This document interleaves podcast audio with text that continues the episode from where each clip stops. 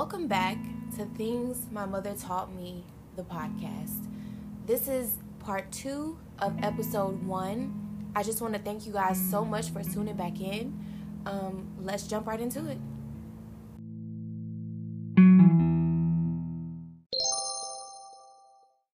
The second moment that I will never forget um, is the last time that I saw her.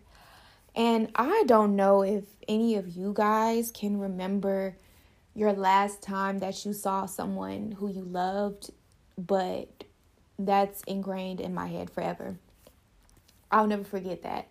Her hair was cut low. Um, she looked like herself. But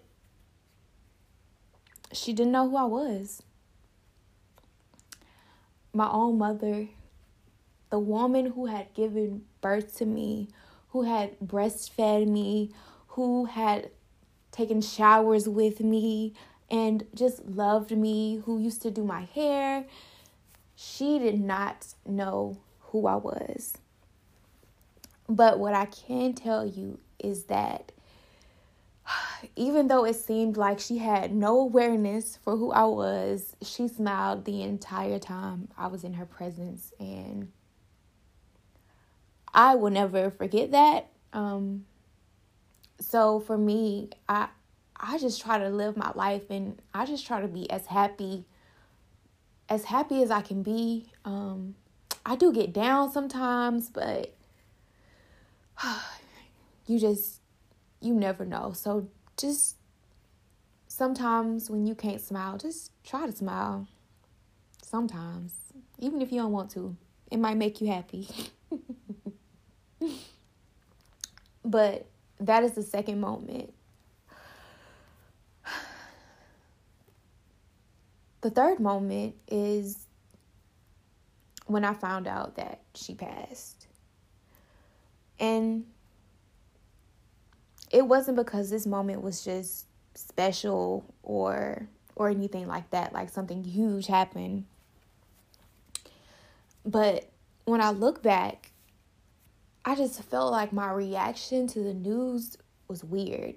Like like I wasn't human in that moment. Like I didn't know how to feel.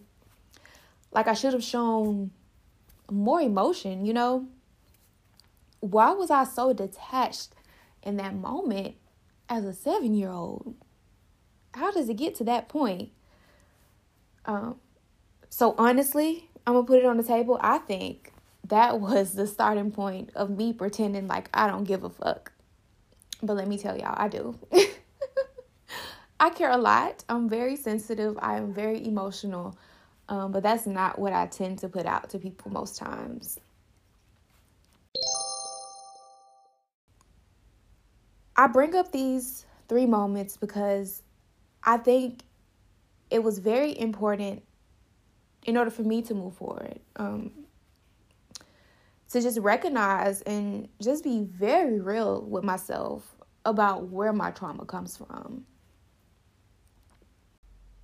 So, as I leave you with these three moments from my life um, that I feel have contributed heavily to my trauma and just really started a lot of stuff for me. Um, I used to act out bad. Um, I've been in an abusive relationship, um, I myself have been physically violent, not to people, but just destructive, you know? As I leave you with these three moments, I challenge you. If if you're feeling stuck, um, if you're just unhappy, just unable to process why you are putting yourself in certain situations, why you're acting the way you're acting when certain things happen, I challenge you to just sit down and reflect on your life. Stop trying to bury it and just be real with yourself about what you've been through. You might discover some healing in that. You might discover some forgiveness in that. And and I'm not talking about forgiveness towards, you know, other people. you need to start forgiving yourself as well. So,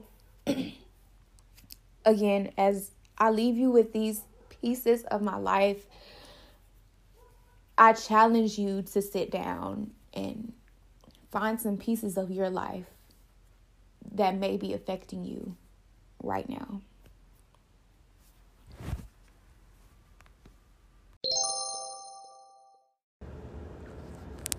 Thank you so much for tuning in to this week's episode of Things My Mother Taught Me, the podcast.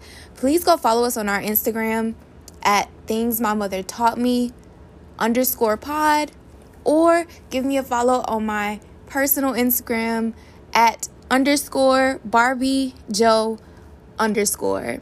Until next time, y'all have a good day, night, week, whatever it is. I'm out.